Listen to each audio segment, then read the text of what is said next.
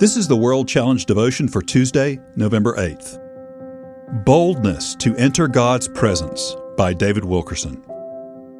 Therefore, brethren, having boldness to enter the holiest by the blood of Jesus, by a new and living way which he consecrated for us, through the veil, let us draw near with a true heart in full assurance of faith.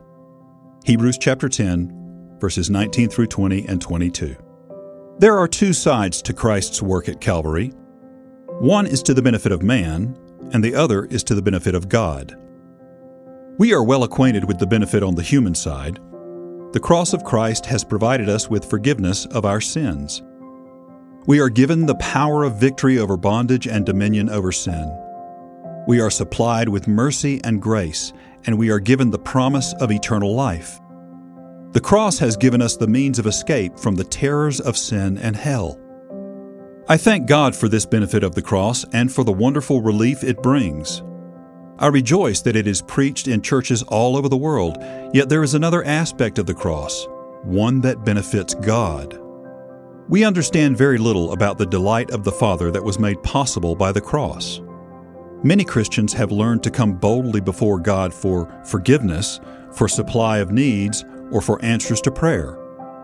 Yet they lack boldness to come before Him with the intent of simply communing with Him, an aspect that is just as crucial in their walk with the Lord.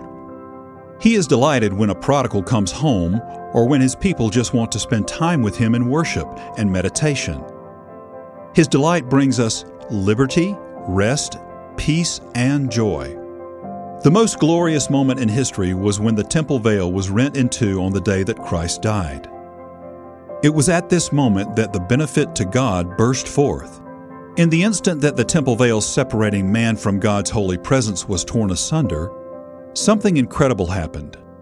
From that point on, not only was man able to enter into the Lord's presence, but God could come out to man. World Challenge transforming lives through the message and mission of Jesus Christ. Visit us online at worldchallenge.org.